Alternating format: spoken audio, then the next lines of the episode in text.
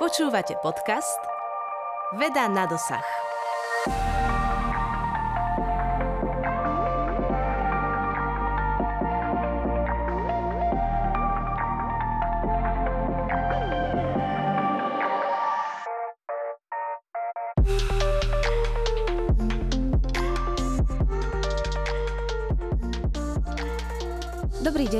Poslucháči, moje meno je Alžbeta Králiková a budem vás prevádzať vianočným dielom podcastu Veda na dosah. Na Vianoce mnoho ľudí konzumuje neporovnateľne viac jedla. Síce si pomôžu tabletkou na trávenie alebo presvedčením, že si neskôr nastavia dietu, pravdou však je, že následky prejedania z dlhodobého hľadiska nekončia po vianočných sviatkoch. Koľko stravy by mal však zjesť zdravý človek? Čo človeku spôsobí prejedanie sa? A čo robiť, ak sa už prejeme? Vianoce sú síce symbolom hojnosti, avšak ako sa hovorí, všetkého veľa škodí. O dopadoch prejedania sa na ľudské zdravie nám viac už porozpráva náš dnešný host, doktor Peter Minárik. Dobrý deň, pán doktor. Dobrý deň, prejem. My sa dnes budeme rozprávať o vianočnom prejedaní a tiež zdravotných ťažkostiach, ktoré s tým súvisia. Čo si myslíte takto na úvod? Prečo je to tak, že človek podľahne takému výkyvu?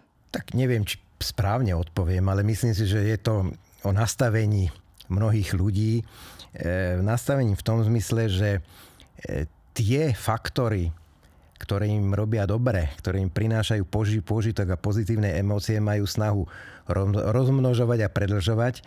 A Vianočné sviatky, áno, sú spojené aj s dobrým jedlom a s dobrou kulináriou vianočného typu. Mnohé veci sa konzumujú skutočne len na Vianoce a ľudia sa na to tešia po celý rok, takže ešte to majú v nadbytku. Tak potom z toho plinie aj určité riziko, že toho jedla kulinársky veľmi dobrého, atraktívneho zjedia príliš veľa. No ale je to o tom, aby sme zjedli tak akurát napriek tomu, že je toho veľa na stole a máme rôznych ľudí, ktorí sa s tým vedia alebo nevedia popasovať. Hm. Vy ste lekár. Aká je vaša špecializácia ešte, aby sme trošku poslucháčom vás predstavili? Čomu sa venujete, na čo sa sústredíte? Tak mám dohromady tri lekárske špecializácie. Z internej medicíny to bola prvá, potom z geriatrie. Geriatriu som vykonával v podstate 10 rokov. To je v podstate interná medicína ľudí staršieho veku na 65 rokov a gastroenterológie. Aktívnu gastroenterológiu som robil tiež veľmi dlhé roky, ale momentálne, momentálne som zaradený na Onkologickom ústave Sv. Alžbety do radiologického úseku radiodiagnostického. Venujem sa komplexnej ultrazvukovej diagnostike. No a potom, last but not least, e, v Biomedicínskom centre Slovenskej akadémie vied sa venujem to, čo ma veľmi baví a to je výživa a management, komplexný management ľudí, ktorí trpia na obezitu.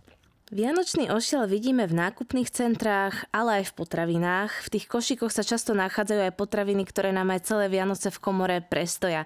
Čo robiť hneď v tejto prvej fáze? Ako nakupovať potraviny v miere? To si musí každý povedať sám. Každopádne je dobré veci si naplánovať už vopred. A musím povedať, že aj dnes do obeda sme mali obezitologickú poradňu a viacerým pacientkám som povedal, aby nemusia schudnúť počas Vianočných sviatokov, ale aspoň aby nepribrali a aby si premysleli vopred, čo nakúpia, čo navaria, čo napečú, v akom množstve, aby toho neurobili príliš veľa. Pretože v mnohých rodinách sú také zvyky, že sa na, napečie príliš veľa pečiva, príliš veľkom množstve, veľké kúsky, hej. Čiže toto všetko sa dá robiť naopak. Upiecť dva druhy namiesto desiatich, dvanástich, neupiecť tak veľa, lebo všetko, čo sa v návarie upečie, väčšinou sa aj zje, nie? Takže toto treba naplánovať. Treba to naplánovať rovnakým spôsobom, ako keď človek plánuje dovolenku, tak je napresno všetko naprogramované, listky kúpené, už od počítača a človek už ide presne, vie do čoho ide, keď nastupuje do dovolenku. Tak keď začínajú Vianoce, tiež by sme mali mať iba toľko, koľko zjeme a brať do úvahy aj to, že že aká je moja potreba. Ak niekto skutočne trpí na nadvahu, obezitu, tak by si nemal robiť ani veľké množstvo. A ešte budeme hovoriť aj o tom, že z čoho treba naváriť a ako napiesť, alebo aj tam sú rôzne úspery nadbytočne prijatej energie možné. Čiže veľmi dobré je mať taký ten plán. Treba na ten svoj cieľ myslieť, hej. A treba myslieť aj na to, že okrem toho, čo si navaríme, napečieme doma, ešte väčšina z nás plánuje nejaké návštevy a tam nás budú ponúkať tým istým, čo my už doma máme a niekedy je naozaj ťažko odmietnúť, aby sme neurazili. Aj to sa treba natrénovať, asertívne odmietanie jedla, ktoré vlastne sme mali aj doma. Takže aj s tým treba počítať a kompenzovať to rozličným spôsobom. Každom prípade je to naozaj niekedy taká skúška seba ovládania, ale často sa teda stáva, že napriek snahe nepreje sa zlíhame. Prečo to tak je? Ja som, mne sa dostala do rúk jedna taká vedecká štúdia, ktorá skúmala v podstate tieto záležitosti, na čo vy sa pýtate. A v tejto štúdii rozdelili ľudí na také dve základné typológie. Jedných nazvali, že kontrolóri a druhých nazvali, že abstinenti. Kontrolóri to sú tí ľudia, ktorí sa dokážu ovládať a dokážu odolať trebars, ak hovoríme o jedle a stravovaní nadmernému, nadmernej prítomnosti nadmerného množstva jedla a dobrôd. Proste vedia byť striedmi, napriek tomu, že okolo seba majú veľmi veľa. A tí abstinenti to nedokážu kontrolujúci sa abstinent. Abstinent nie je schopný sa kontrolovať, on môže len abstinovať, to znamená podľa hesla našej jednej českej priateľky obezitologičky, že co nemáte, to nesníte, tak proste keď to nemajú a nevidia, nemajú na dosah zraku a očí, tak, tak im to až tak nechýba a dokážu odolať. Čiže abstinujú svojím spôsobom. Čiže tí abstinenti, nech sa každý otypuje, do akej skupiny spatrí, ale pozor, niektorý človek môže byť taký zmiešaný typ. Hej, to je aj moje. Ja viem abstinovať pri mnohých jedla, ja už viem tie porcie, musím povedať, že som volal kedy 25 kg nadváhy zhodil, takže mám to aj odžité na sebe samom. Samotné, čiže čo sa týka klobás a rôznych iných údenín a tak tam som v kontrole. Keď príde nárad vanilkový rohliček, vanilkové rožky. Tam už je to ťažšie, takže tam, keď mi položia dva predo mňa, tak je to tak akurát. Aby som nezjedol všetko, čo je napečené. No keď už sme pri tých konkrétnych jedlách, aké sú problémové jedlá, respektíve potraviny, ktoré Slováci konzumujú počas sviatkov, ktoré robia takú najväčšiu šarapatu nášmu telu?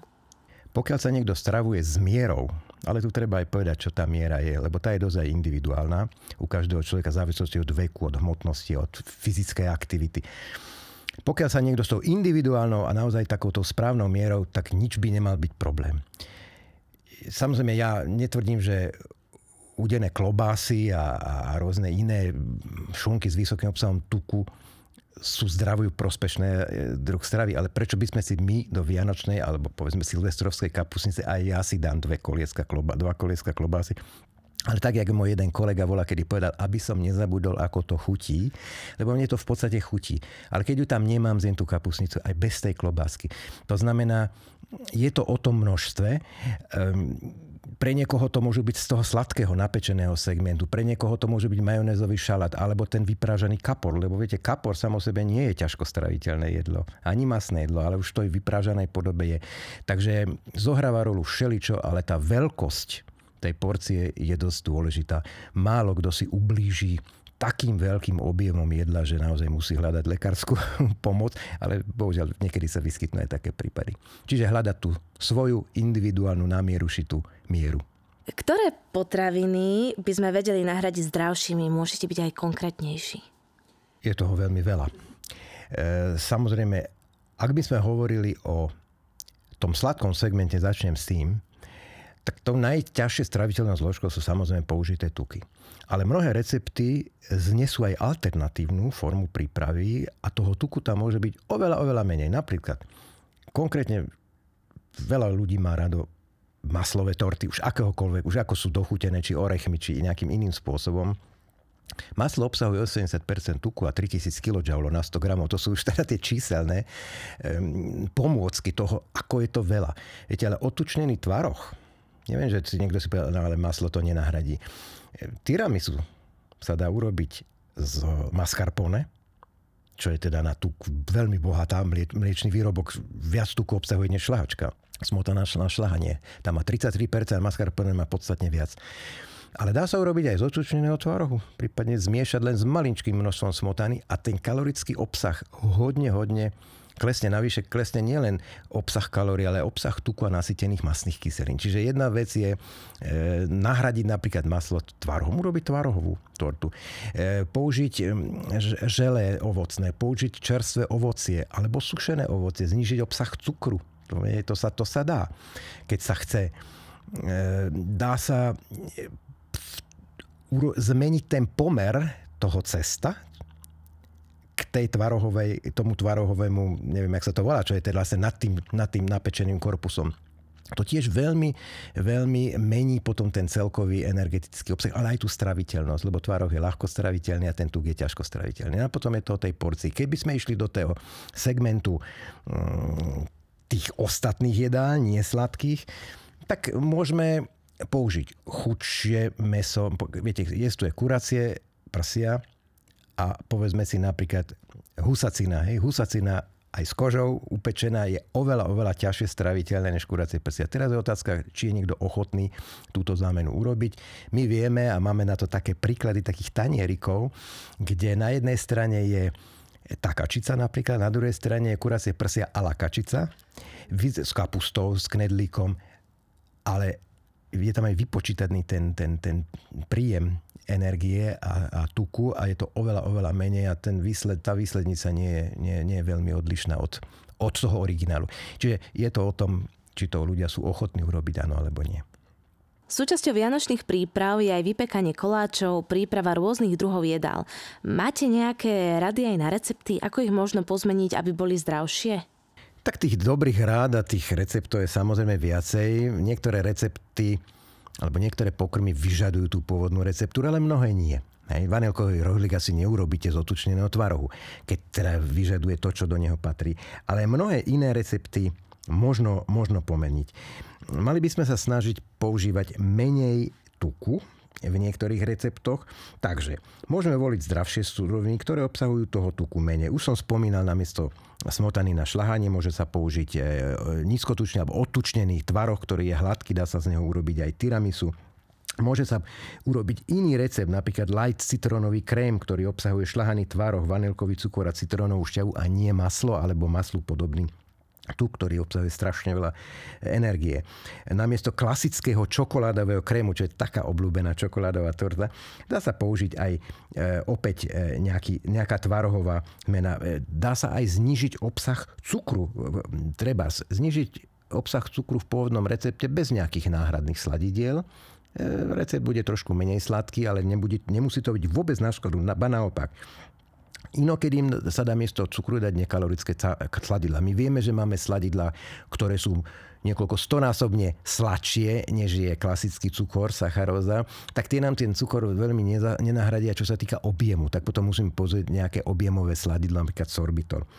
E, nedať žiaden cukor, používať iba nekalorické sladidlo, to sa vo väčšine receptoch nebude dať urobiť kvôli tomu objemu. Dá sa použiť sušené ovocie namiesto cukru alebo čerstvé ovocie, len treba povedať, že aj sušené ovocie má toho cukru viacej. Ale na rozdiel od bežného cukru nie je to prázdna výživa, to nie je len sacharóza, ale obsahuje tam aj veľa minerálnych látok, napríklad draslíka.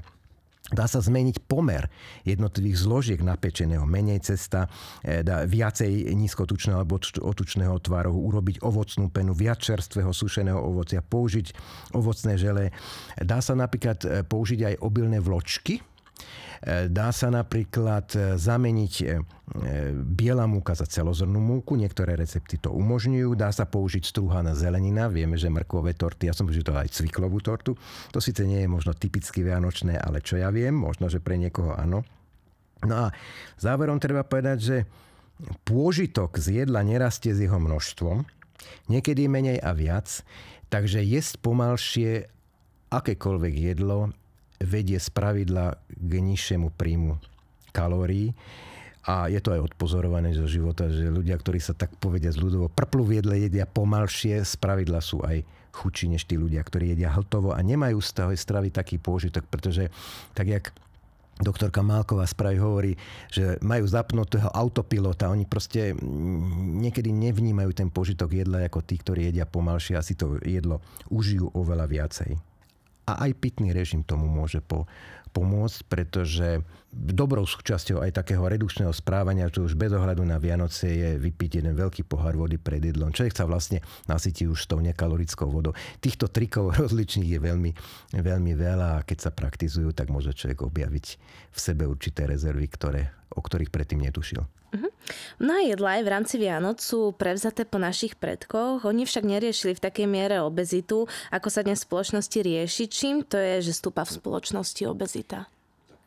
výskyt obezity za posledné 10 ročia, to už môžeme pomaly povedať za posledný, no druhej svetovej vojny výrazne stúpal bez toho, aby sa menil genetický fond obyvateľstva. Čiže samozrejme ten, tie dôvody tohto javu sú v tých vonkajších faktoroch, sú v tom, že teda jedlo je ľahko dosažiteľné pri všetkej drahote. Ja viem, že teraz máme obdobie, kedy jedlo dražie, ale napriek tomu jedla je dostatok a jeho, jeho veľa a ľudia sa nemusia fyzicky namáhať a míňať energiu na to, aby, aby, aby jedlo malo. Väčšina ľudí má sedavú prácu, rozváža sa autom, majú sedavé spôsoby aj trávenia voľného času, sú, majú ďalkové ovládače, majú výťahy. Povedzte, kto dneska, okrem mňa, chodí po schodoch e, do, do, do podchodu, z podchodu nahor peši. To sú, to sú naozaj, keby ste si zobrali 100 ľudí, tak možno by ste našli 5 ľudí, ktorí teda vynechajú ten eskalátor, ktorý ide, ale oni idú peši. Ja to robím už automaticky, stereotypne, lebo som si na to zvykol a to chcem robiť kvôli tomu pohybu.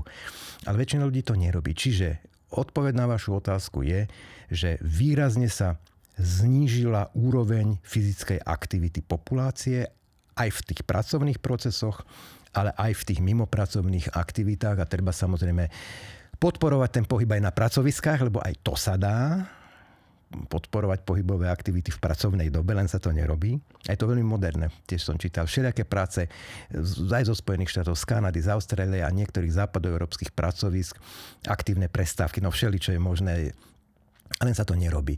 A podporovať samozrejme aj tú mimopracovnú fyzickú aktivitu, aby sa teda nejakým spôsobom kompenzoval ten nadbytočný príjem energie mnohých ľudí.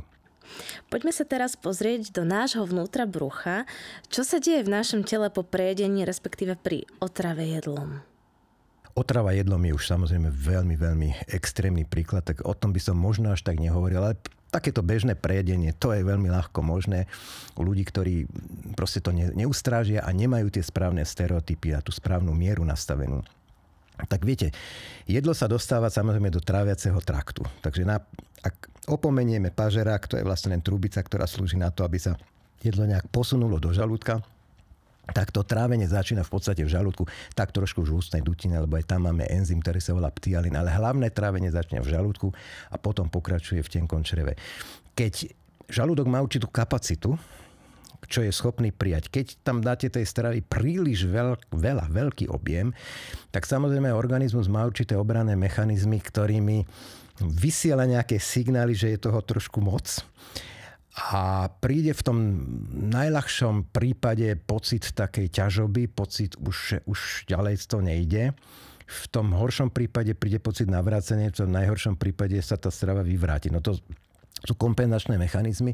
Potom samozrejme časť tej stravy už v tom tenkom čreve a tam sa musí tráviť pomocou tráviacich enzymov, ktoré sa produkujú enterocitmi, teda bunkami tenkého čreva, tými naj, častejšími. No a potom e, travecími enzymami vyrobenými v pankreatických acinusoch. Hej, to sú enzymy, ktoré travia aj bielkoviny, aj sacharidy, aj tie tuky. No a to má ale svoju kapacitu. A tá kapacita, keď sa e, nejak prešvihne, no tak potom e, potom to môže dojsť rôznym, rôznym ďalším následkom, akým je nafúkovanie, nadúvanie, niekedy dokonca hnačky, ale ten pocit tej ošklivosti, toho preťaženia žalúdka vždy je. No a tak potom si môžeme povedať, že čo treba robiť, keď už to nastane. No. Ako ste spomenuli, jednou z tých zdravotných ťažkostí je aj nadúvanie. Ktoré potraviny ho spôsobujú a čo robiť v momente, keď nastanú takéto ťažkosti? Každého človeka môže nadúvať. Tvorba vetrov je úplne prirodzená, ale keď niekto má vetry a vetry mu normálnym spôsobom odchádzajú, tak to nevníma ako nejaký problém. Keď už hovoríme o nadúvaní, odborne sa tomu povie meteorizmus tak to už je človek, ktorý má už vzodmuté brucho, pretože má distendované, rozopnuté črevné kľúčky a už to môže viac alebo menej človek pocitovať ako nepríjemne, minimálne ako tráviaci diskomfort, proste veľké brucho. Alebo dokonca môže byť aj sekundárne dojde k tvorbu krčov, pretože určité segmenty toho či už tenké alebo hrubého čreva sa stačí, ale to hlavne hrubého čreva, sa snažia proste ten črevný plyn nejakým spôsobom pretlačiť. Čiže keď sú také tie zastavené vetry, tak ľudia môžu mať aj črevné krče, vynimočne až intenzity koliky črevnej. Nadúvajú samozrejme hlavne potraviny s vyšším obsahom vlákniny. To je bohužiaľ taký paradox, že vláknina je pre zdravie mimoriadne prospešná, ale v hrubom čreve sa ju trávi črevná mikrobiota za tvorby črevných plynov a môže najmä citlivejších ľudí neumerne nadúvať, tak budú musieť trošku žonglovať v tej strave, zistiť, ktoré potraviny, to sú rastlinné potraviny, to je zelenina, ovocie, a samozrejme strukoviny, pretože strukoviny obsahujú okrem tej klasickej vlákne aj tzv. oligosacharidy a to je tiež taká tá nadúvajúca zložka stravy. Mnohých ľudí nafúkuje aj mliečný cukor laktóza, pretože laktóza, vieme, že to je vlastne disacharid, jednoduchý cukor, mierne sladkej chuti, nie tak intenzívne sladký ako sacharóza, vyskytuje sa v mlieku, mliečných výrobkoch a niektorí ľudia, je to údajne okolo 10-12% dospelej populácie v našich podmienkách zemepisných, nemajú dostatočné množstvo enzýmu, črevného, ktorý sa volá laktáza, ktorý tú laktózu trávi. No tak tá laktóza, ten mliečný cukor prejde do hrubého čreva nestrávená a tam ju trávia zase črevné baktérie, ktoré sú v hrubom čreve silne zastúpené a vznikajú črevné plymy. Iných nafúkuje fruktóza. Ale ešte raz sú ľudia, ktorí majú s tým problémy a tým hovoríme, že majú potravinovú intoleranciu na laktózu, na fruktózu, na sorbitol, na iné zložky sacharidov, e, uhlohydrátov, ale aj ten, ktorý nemá žiadnu e, intoleranciu, ak to preženie s tým množstvom, tak to nadúvanie príde. Takže vždy je lepšia prevencia ako potom liečba. Treba na to mysleť už dopredu. Pozrieme sa teraz na taký ten ťažší prejav prejedenia sa, to žlčníkový záchvat. Tam už sú tie ťažkosti naozaj výraznejšie. Prečo k nemu dochádza? Čo by nám upokojilo napríklad takýto záchvat a existuje na to nejaká prvá pomoc? Prvá pomoc určite existuje. E, treba povedať jednu vec. Žlčníkový záchvat takmer výlučne majú ľudia, ktorí majú žlčníku kamene. My tomu hovoríme cholecystolitiáza, čiže kamene v žlčníku.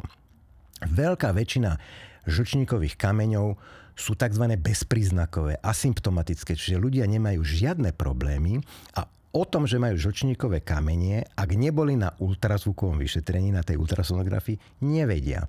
Ak o tom nevedia, tak samozrejme nepríjmajú žiadne nejaké preventívne dietné, dietetické opatrenia, môžu sa naozaj prejsť najmä tými zložkami stravy, ktoré nutia žlčník do silných kontrakcií a to sú tie tučné jedlá, to sú tie vyprážané jedlá a ešte vo veľkom množstve skonzumované. Takže áno, na Vianoce to trošku týmto ľuďom hrozí môžu potom spôsobiť to, že ten kameň, najmä keď nie je veľmi veľký, tie malé, ja im hovorím malé jedovaté, e, môžu pri tej kontrakcii toho žlčníka, pri tom vzťahu zapadnúť do tej vývodovej časti, ktorá je zúžená a tam uviaznú. A keď tam uviaznú, no čo ten žlčník chudák má s tým kamienom? On ho chce pretlačiť cez ten úzky žlčovod, cez ten, my hovoríme, ductus cysticus, a to sa mu nedarí. A on, on je v krčoch. A vieme, že krč alebo spazmus hladkého svalstva boli úplne rovnako, ako keď niekto dostane krč do litka. Mnohí ľudia to máme z času na čas a vieme, ak to silne boli a musí to prejsť. Aj tuto e, postupne tá bolesť polaví, ale ona zase príde. Takže keď už v prvom rade by bolo dobre vedieť, či má človek žlčníkové kamene, áno alebo nie. Pretože nie každý žlčníkový kameň, nájdený náhodne v žlčníku pri pre, preventívnom vyšetrení, je dôvodom na odstranenie žlčníka. Väčšinou tie kamene sa povie, máte tam dva kamene v žlčníku, nemusíte si dať žlčník vyoperovať, ak ste nemali nikdy žlčníkovú koliku. Ak už niekto žlčníkovú koliku mal, žlčník by mali zvon. Keď už niekto má žlčníkové kamene, vie o nich a napriek tomu sa prejedá vypraženými jedlami a veľkým množstvom tak je to potom jeho určitá chyba na jeho vlastné riziko. E, prvá pomoc je podanie spazmolitik, nejakého spazmoliticky spôsobiaceho čípku alebo nejakej tablety, ale v princípe kolika je tak intenzívna, že vyžaduje priamo ten človek, sa pýta do nemocnice na centrálne príjmacie oddelenie, na ten urgent tzv. Tam mu podajú infúziu so silnými spazmolitickými účinkami a ten kameň z tej výtokovej časti, on ten úžočník ochabne a ten kamienok vypadne späť do toho žlčníka a tá kolika pominie. Ale treba povedať, že po takejto kolike je človek vlastne už alebo pacient indikovaný na cholecystektómiu, na vybratie žlčníka, pretože tá kolika vysokou pravdepodobnosťou v budúcnosti sa bude opakovať a ohrozuje človeka ďalšími zdravotnými problémami, jak je akutný zápal žlčníka, to už je životohrozujúci stav, alebo akutný zápal slinivky brušnej. Čiže vlastne to prejedenie môže kvázi u človeka, ktorý nevie, že má tie žlčníkové kamene, vyvolať taký stav, že nakoniec to bude musieť ísť do nemocnice áno, celé riešiť. Áno, áno. My mhm. sme napísali takú knižku o dietách, nie knižku, už je sedem o dietách. Jednu sme napísali aj v spoluautorstve autorov z Biomedicínskeho centra, ale túto som písal v podstate sám, lebo bola vyslovene gastroenterologicky radená. Bola prvá v rade dieta pri ochoreniach žlčníka a pankrásu. A zvyknem e, pacientom povedať, že tá žlčníková dieta tzv. tá nie je pre pacientov, ktorí už žlčník nemajú, lebo im ho vybrali, lebo mali koliky a kamene, ale je pre tých, ktorí tie žlčníkové kamene majú, majú žlčník, koliku nemali, aby sa stravovali dietnejšie a zabránili zbytočnej kolike, ktorá nemusí prísť, ak by sa stravovali striedmejšie a dietnejšie. Menej výrazná, ale často ju ľudia spomínajú, aj záha a jej pálenie. O čo ide v tomto prípade? Ako toto celé vzniká? Tak treba povedať, že slovo záha, alebo po česky, česky hovoria žáha, po latinsky je to pyrózis, čiže my väčšinou to po slovenčine hovoríme o pyróze, pyróza. Je to príznak a nie choroba. Hej, to je symptóm, ktorý sa prejavuje tak, že človek z pravidla je to pojedlé, pociťuje pálivý pocit za hrudnou kosťou, nie je to srdcový infarkt, je to spôsobené žalúdočnou kyselinou, niekedy aj s obsahom žalúdka, niekedy je to čistá kyselina, respektíve žalúdočná šťava, ktorá je mimoriadne kyslá, ktorá síce keď je v žalúdku, tak človek pálenie nepociťuje pretože žalúdok je prispôsobený na také silné, agresívne kyslé prostredie. A keď sa žalúdočná šťava dostane do 12 torníka, tak tam sa okamžite zneutralizuje bikarbonátmi, ktoré sa vylučujú, vylučujú z pankreasu. Čiže tam to tiež nie je problém. Problém je, keď sa tá šťava dostane do pažeráka opačným smerom, keď to začne tiesť naopak. Tomu sa hovorí reflux gastroezofagiálny reflux. Po slovensky žalúdočno-pažerákový spätný chod, hej, spätné, spätný tok tej, tej žalúdočnej šťavy a tej kyseliny, lebo žalúdok má minimálnu kapacitu neutralizačnú. Žalúdok, opravujem sa, pažerák, ten dolný pažerák nedokáže to neutralizovať, no a tak tá kyselina je žieravá, takže potom človeka pálí. Inklinujú, ke, keď sa to opakuje a nadobudne to skutočne chorobný stav, tak to už nehovoríme len, že človek má záhu, záhu pyrózu, ale že trpí na tzv. Eh, na tzv. gastroezofagiálnu refluxnú chorobu. My tomu hovoríme skratka GERD, gastroesophageal reflux disease. A ten GERD môže mať rôzne štádia, ale tie posledné štádie, tie najťažšie sú veľmi, veľmi nepríjemne. Tam dochádza až k striktúram, zúženiam pažeraka. Čiže ja by som nechcel strašiť ľudí, aj dokonca, že môžu vzniknúť prekancerozne zmeny eh, v dolnom pažeráku. Chcel by som skôr povedať to, že ak sa u niekoho tá záha opakuje, ak to nie je naozaj ojedinelý jav raz za rok, raz za 5 rokov, to nie je choroba. To je ojedinelé, fyziologicky sa to môže, môže udiať. Aby to nepodceňovali v tom opačnom prípade, ale aby sa nechali vyšetriť, najlepšie naozaj gastroenterologom urobiť ezofago gastroduodenoskopiu, to je naozaj rýchly kuk do pažeráka žalúdka. A keby aj mali normálny nález, aj tak ešte môžu trpeť na tú refluxnú chorobu pažeráka. A potom sú potom už prídu dietetické opatrenia a medicamentozná liečba, ale to je asi na iný, iný rozhovor. Uh-huh. Aké sú ešte také prejavy prejedenia sa? Je to pocit čažoby žalúdka, nechutenstva, ošklivosti, naozaj v extrémnom prípade vyvrátenia stravy, keď už ten žalúdok si nevie dať. Potom je to pocit e, črevného a celkového brušného diskomfortu, prípadne až neúmerného nafúkovania, často spojeného aj s krčmi a môže dojsť aj k hnačkám. Príliš veľa, najmä z tej sacharidickej zložky stravy.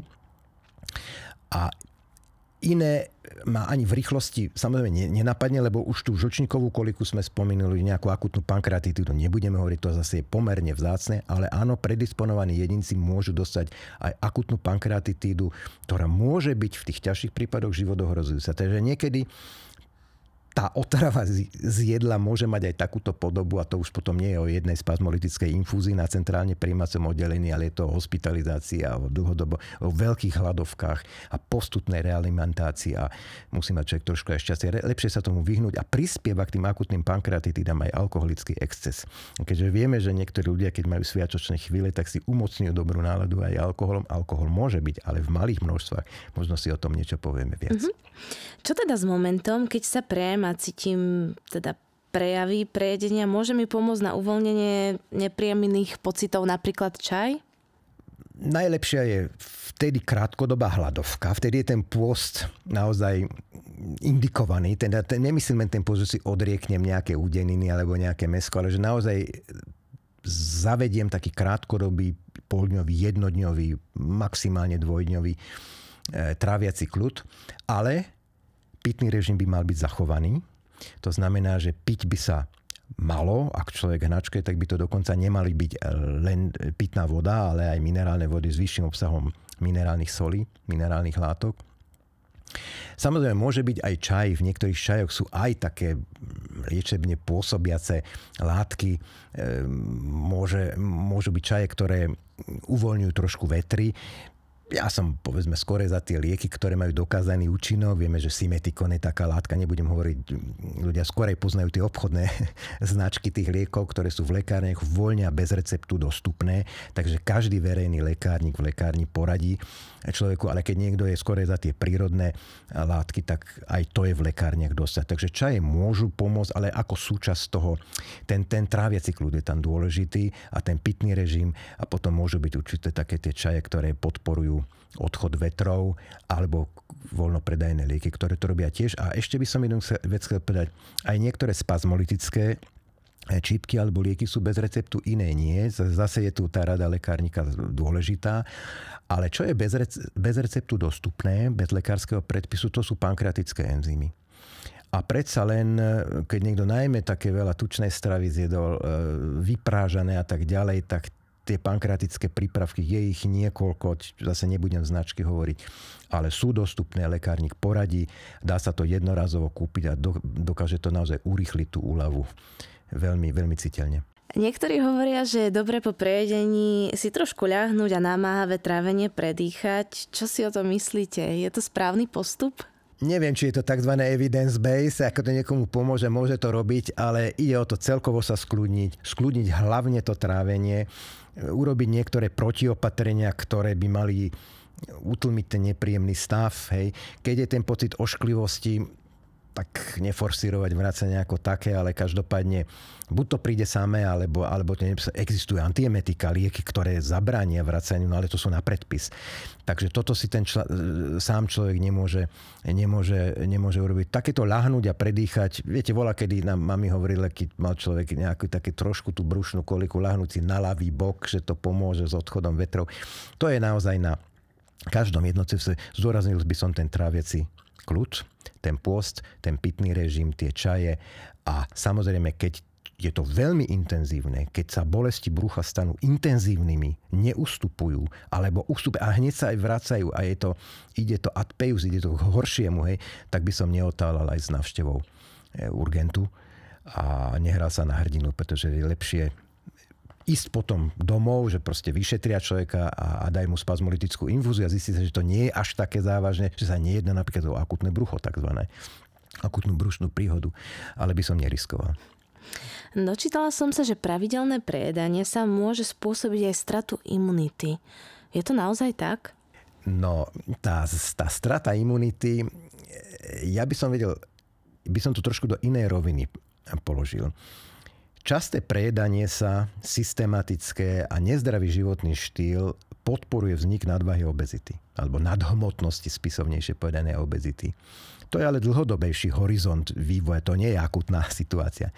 A obezita sa spája so slabšou imunitou. My sme napríklad teraz videli počas covidových eh, tých mesiacov a vlastne dvoch rokov, že obezní a najmä ťažko obezní pacienti a často pacienti s obezitou a cukrovkou ešte k tomu, s tou diabezitou, E, vlastne boli hlavnými tými pacientmi, ktorí mali tie problémy, tie, tie, tie mega veľké problémy s dýchaním, hej, ktorí mali tie ťažké plúcne formy toho covidu.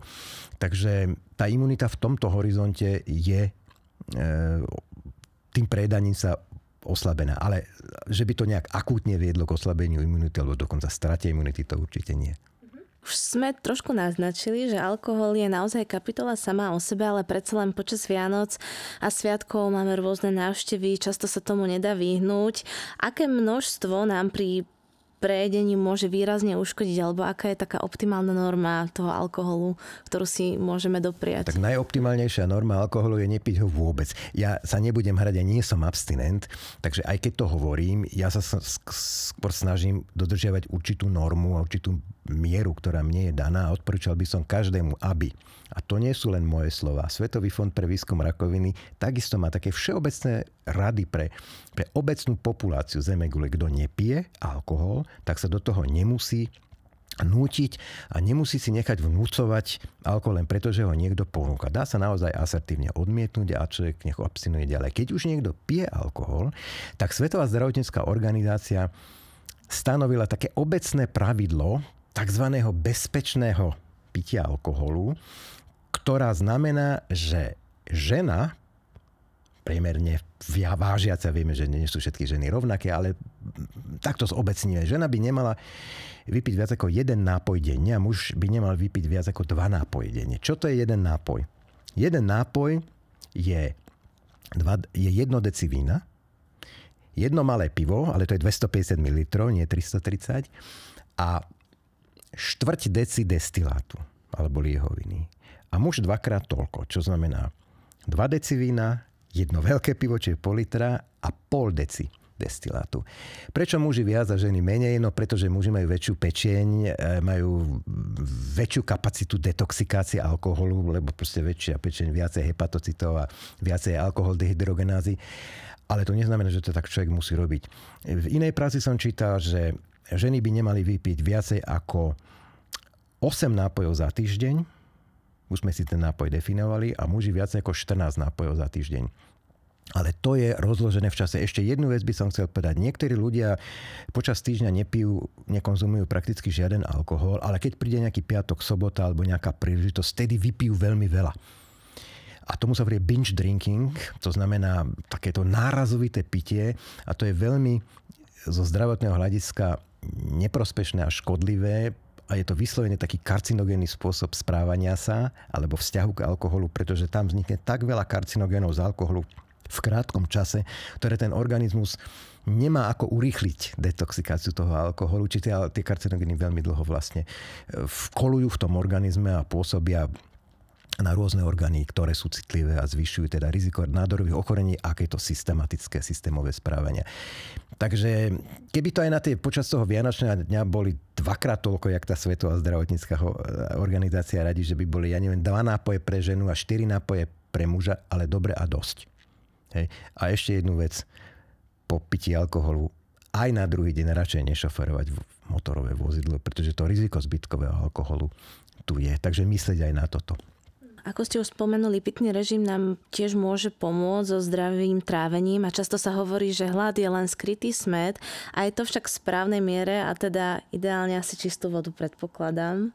Tak čistá pitná voda sa samozrejme aj núka, je to stále najlačnejší zdroj pitného režimu a je to všade, drinking water, to všade nájdete, je proste tá, tá optimálna forma e, príjmania tekutín. Samozrejme, keď niekto si chce kupovať vody, tak máme pramenité vody s nízkym obsahom sodíka, to je dosť dôležité, pretože sodík alebo kuchynská sol, keď sa to spojí s chlorom, tak chlorid sodný je vlastne kuchynská sol, by mala byť.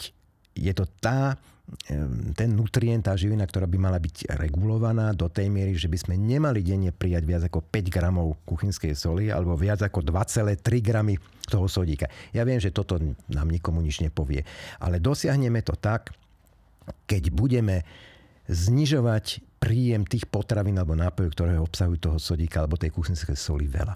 Ináč, pre zaujímavosť, najväčším zdrojom soli pre nás nie je pridaná sol e, pri varení alebo pri kuštom, kuchynskom stole, že si ľudia prisálajú. Najväčším zdrojom soli v našej potrave sú už slané potraviny, ktoré si kupujeme v obchodoch. Sú to hlavne a prevažne tie údeniny a potom údené síry, ale hlavne údeniny. No ale aj minerálne vody s vysokým obsahom sodíka existujú a to tie, tie, tie by nemali byť preferované už vôbec nie v rámci bežného pitného režimu, ale tie pramenité nízkomineralizované soli, oni môžu mať dostatok magnézia, horčíka, dostatok e, vápnika, čiže malo by to byť niečo podobné tvrdej vode, hej, ale nie sodíka. Ešte sa trošku vrátim k tomu príjmu potravy počas Vianoc. Hovorí sa, že pomáha pomalá konzumácia. Je to naozaj tak? Alebo môže pomôcť aj menší tanier? Že si tak navodíme nejaký pocit? Pochopiteľne, že malý tanier, na malý tanier sa zmestí menej jedla. To znamená, že na niektoré potraviny, pokrmy by sme si mali dávať malý tanier, ale na tú zeleninu by ten tanier mal byť zase veľký. Pretože ak si zoberete potravinovú pyramídu, to je taký skrátený názov, my to môžeme nazvať e, pyramída správneho alebo pyramída zdraviu prospešného stravovania, tak na tom prvom základnom poschodí, povedzme na tom prízemí, je zelenina, z ktorej by sme mali skonzumovať dospelý človek 5 až 7 porcií denne. Samozrejme, porcie sú dané, nechcem zachádzať do detailov, čo je verejne dostupné, každý si môže dohľadať. Čiže na zeleninu treba mať veľký tanier. Lebo si môžem dať aj 3 porcie naraz a už to bude, neviem, od 200, 250 aj do 300 gramov. Ale porcie masných jedál alebo potravín s vyšším obsahom tuku a energie by mali byť menšie. A myslím, že aj tej škrobovej prílohy môže byť trošku menej. Existuje taký pojem, že správne delený tanier, to je veľmi stará pomôcka, ktorá ale funguje. Funguje pre ľudí všet, bez ohľadu na to, či sú štíhli, alebo majú trpia na nadváhu, alebo diabetici, ale u tej druhej skupiny, u tých obezných a u tých diabetikov to platí obzvlášť, že polovica taniera, keby sme si všetko jedlo, napríklad obeda, alebo večere dali na jeden tanier, tak tá polovica toho taniera má byť obsadená viac zložkovou a viac farebnou zeleninou.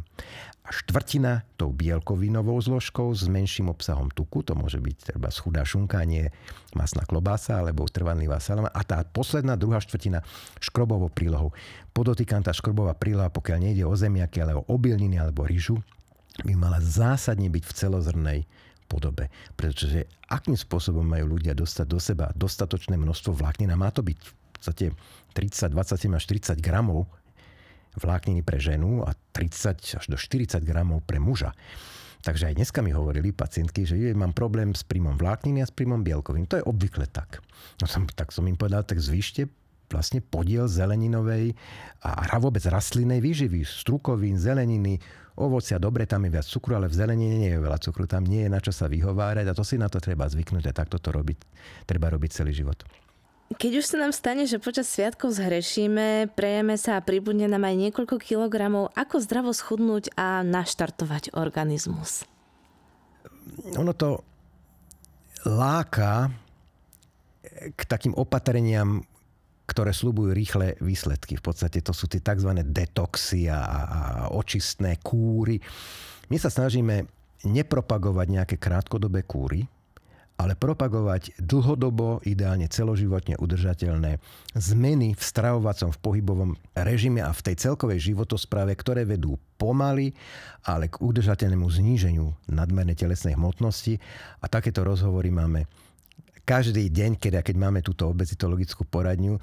A môžem vám povedať, aj z tých dnešných, aj z tých predchádzajúcich e, poradní, mm, ľudia to vnímajú, Dneska mi povedala jedna pani, hajem viacej ako predtým a chudnem. Chudnem pomalšie, než som si mm, to nejak predstavzala, alebo jak, aké boli moje pôvodné zámery, ale chudnem stabilne. Čiže sme skorej za tú, za tú stabilitu a za tie udržateľné spôsoby, nie za tie rýchle očistné kúry a detoxy. Skorej pochopiteľne tam treba zase ísť do ozdravných hladoviek a do rôznych takých tých opatrení, ktoré hrozia, spomínali sme žlčníkové kamene. Žlčníkové kamene veľmi často vznikajú počas hladovky a počas týchto očistných kúr u ľudí, ktorí sú preto trošku predisponovaní, ale nedostali by to bez týchto procedúr. Prečo? No preto, lebo ten žlčník počas tej hladovky dobrovoľne navodenej sa vlastne nevyprazňuje zahustuje sa jeho obsah, vzniká žlčové blato, taká žlčová drť, a to už je len kuročík od toho, aby vznikol žlčníkový kameň, ktorého sa človek nikdy nezbaví. Takže preto sme radšej, aj preto sme radšej za tie dlhodobo udržateľné spôsoby. Viacerí si dávajú také predsavzatia, dajme tomu po novom roku, ako sa do leta dostať do formy, do plaviek, ale Koľko teda kil je zdravé schudnúť a za aký čas? Čo je taká, taký zdravý ten priebeh toho? Je to veľmi, veľmi individuálne. Tu nemôžeme dať nejakú, nejakú predstavu, ktorá by bola šitá na každého človeka. Väčšinou sa hovorí, a je aj taká skúsenosť, že tie 2 kg e, zníženej telesnej hmotnosti takýmto vedomým správaním v priebehu mesiace je, také, je taký ten správny pre, priemer. To je v podstate pol kilogramu v priebehu jedného týždňa, ale to veľmi záleží na tom, aké opatrenia sa zavedú, aká je tá reštrikcia toho energetického príjmu, my nie sme nejakí e, veľmi radikálni v tých našich radách, sme skôr takí konzervatívni, to znamená, dojde k zniž- musí dojsť k zniženiu energetického príjmu, čiže tých kalórií v strave. Nedá sa schudnúť len pohybovou aktivitou, aj keď tá je nesmierne dôležitá. Zase z dvoch hľadíc. Jednak prispieva k negatívnej energetickej bilanci, to znamená, ľudia ešte míňajú viac energie, než by míňali, keby tú pohybovú aktivitu cielenú ako súčasť komplexného manažmentu obezity nemali. Ale to nie je jediný účinok. Vieme, že pohybová aktivita a najmä taká tá stredne intenzívna e, aerobná aktivita, ale aj posilové cvike, e, tie, tie silové cvičenia, e, vlastne donútia tu ten, ten svál a tie svalové bunky, aby vytvárali určité látky, ktoré pôsobia aj na chuťové zložky aj na prí, príjem potravy, na, na, na taký fakt, ako je zastavenie príjmu potravy. Čiže a okrem toho má aj samozrejme aj taký ten antistresový, antidepresívny účinok, čiže tie blahodárne účinky pohybu sú veľmi, veľmi dôležité, ale áno, prispievajú aj e, k negatívnej energetickej bilanci u chudnúcich ľudí. Nakoľko sú splniteľné novoročné predsavzatia? Tak veľmi záleží od toho, či boli poctivo mienené tieto slúby, alebo je to len taká slubotekna, ktorá nemá s takým skutočným predzavzatím nič spoločné. Bežné novoročné sluby sa dávajú v nie tzv. smart podobe. A vysvetlím tú slov, slovnú skratku, čo je to smart. Pretože človek, keď začína nejakú novú aktivitu, akéhokoľvek druhu, z akékoľvek oblasti, tak by mala byť smart. Smart znamená, že by mala byť špecifická, špecifická, nie len, že schudnem, ale okolko schudnem, v akom čase. Mala by byť merateľná, to je to M, merateľná. Mala by byť dosiahnutelná, to A to je achievable, dosiahnutelná. Re, je realistická, reálna, reálna. Keď má niekto, ja neviem, 180 kg, nemôže chcieť mať 80, lebo to je nereálny cieľ a nesplniteľný. Človek by bol frustrovaný v čase, kedy by mal byť veľmi šťastný. No a to T, to je time, time bound, timing, čiže mala by byť aj načasovaná.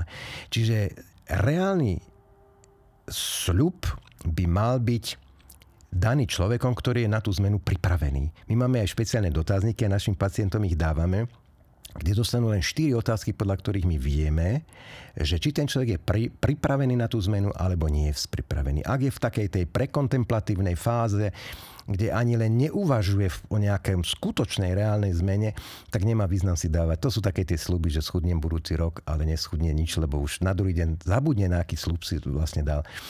Mal by byť človek v tej fáze aspoň kontemplatívnej, to znamená, že už aspoň zvažuje, že áno, uznávam, mám nadváhu, neviem, fajčím, škodí to môjmu zdraviu, idem s tým niečo robiť. A ideálne, keď je vo fáze aktivity. To je tá tretia fáza, kedy už človek je pripravený, rozhodnutý a ide plánovať presne ako dovolenku, zvyknem hovoriť. Čiže aj tie novoročné sluby by mali byť v podstate u ľudí, ktorí sú rozhodnutí, pripravení a idú robiť to, jak ja tomu hovorím, smart. To znamená, idú to načasovať, idú, dajú si reálne ciele a keď si nevedia dať rady sami o sebe, nejakým samoriešením, odporučil by som, aby obezitu ľudia neriešili samoriešením, ale aby sa obrátili na odborné pracoviska.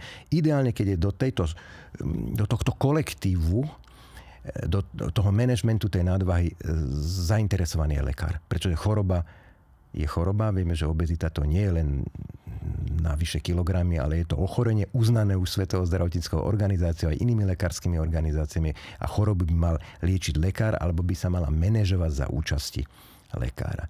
Takže takéto sluby sú potom reálne dosiahnutelné, ale také tie bežné, ktoré boli dané ľuďmi, ktorí nie sú v tej aktívnej fáze, tak tie väčšinou sú zabudnuté už na druhý deň. Hmm. Počas toho vianočného obdobia naozaj majú asi ľudia taký ten deficit pohybu. Čo by ste odporúčili poslucháčom, aký pohyb aplikovať v rámci vianočného obdobia? Nemôžeme všetkým poslucháčom hovoriť, aby robili to isté. E, pohyb môžeme rozdeliť na takú tú rutinnú zložku pohybu a na také tie cieľené pohyby alebo už také skôr športové aktivity. A jedno, aj druhé je dobré. Ehm, z, tých, z, toho, z toho rutinného pohybu, to je v podstate chôdza na miesto jazdy, nemyslím jazdu na bicykli, ale myslím jazdu na aute, alebo aj na tých elektric, elektrických kolobežkách, kde ľudia stoja, ale nehýbu sa. Ja v to nevidím ako nejakú veľkú výhodu z hľadiska životného štýlu. Je to možno pasia, trošku nebezpečné na otvorených cestách, ale sme radšej za kolobežky, kde ľudia musia máchať tou dolnou končatinou a sa hýbať. Čiže rutinný pohyb znamená, že človek viacej chodí v rámci premiesňovania sa z miesta A na miesto B. Môže to byť z domu na pracovisko, z pracoviska domov a tak ďalej ten cielený pohyb, to sú už tie športové aktivity, môže to byť aj rýchla chôdza. Chôdza je prirodzená každému človeku a väčšina ľudí, ktorí ani nie sú športovo založení, dokážu zrýchliť krok a namnožiť tie kroky. To znamená ísť väčšie množstvo krokov, tých 8 až 12 tisíc krokov do dňa je ideálne, 10 tisíc krokov denne, to bola taká také heslo ešte donedávno, dneska sa hovorí, že aj 8 tisíc stačí, ale podotýkam rýchlejším tempom. Je dôležité aj to tempo zrýchliť. A ešte jednu vec, je veľmi dôležité počas sedavých činností to, tú, tú sedavosť prerušovať a toto teraz citujem našich odborníkov na pohybovú aktivitu. Ideálne dvakrát do hodiny vstať, od počítača trebárs, alebo aj od televízoru, keď sú tie reklamné prestávky, vtedy sa dobré zadrepčiť si, urobiť drepy, urobiť kliky, alebo obehnúť obývačku 4 krát. Proste urobiť nejaký pohybový režim. To, čo sme si volá, kedy mysleli, že keď niekto má tlačiareň od počítača ďaleko vzdialenú a teda sa mi nechce ísť pre ten výtlačok toho papiera, to je veľmi dobré z hľadiska pohybu, pretože je to lepšie, než mať tú tlačiareň na dosah ruky. Vlastne pestuje to e, núti to človeka robiť tie kroky a prerušovať tú sedavosť. Akú prevenciu by ste ešte odporúčili našim poslucháčom? Ako prežiť to vianočné obdobie o, zdravo? Predovšetkým Vianoce nie sú len o jedení, sú samozrejme aj o tom posedení so svojou rodinou alebo aj s blízkymi ľuďmi iných, inými, s priateľmi. Ja viem, že to sa spája veľmi často s tými kulinárskymi zážitkami, s tým pohostením, ale mohli by ľudia skúsiť aj porušiť možno tú tradíciu toho vianočného posedenia aj tým, že si obujú dobré topánky, dajú dobre primerané teplé kabáty a pôjdu sa prejsť rýchlým tempom a tam si môžu tiež vyrozprávať to, čo by si hovorili, aj keby sedeli. Čiže niekedy aj také tie bežné, tradične zaužívané spôsoby trávenia toho času možno urobiť aj nejakým iným spôsobom. Možno, že bude vhodný čas aj na nejaké výlety, väčšinou už sa to dá čiže nesedieť len, lebo keď človek sa hýbe chodí alebo beha, vtedy nie je. Takže tá fyzická aktivita je naozaj veľmi dôležitá primeraným spôsobom, aby bola praktizovaná aj počas tých vianočných sviatkov. Čiže áno, trošku menej jesť a viacej sa, viacej sa hýbať nezaškodí takmer nikomu na tejto zemeguli.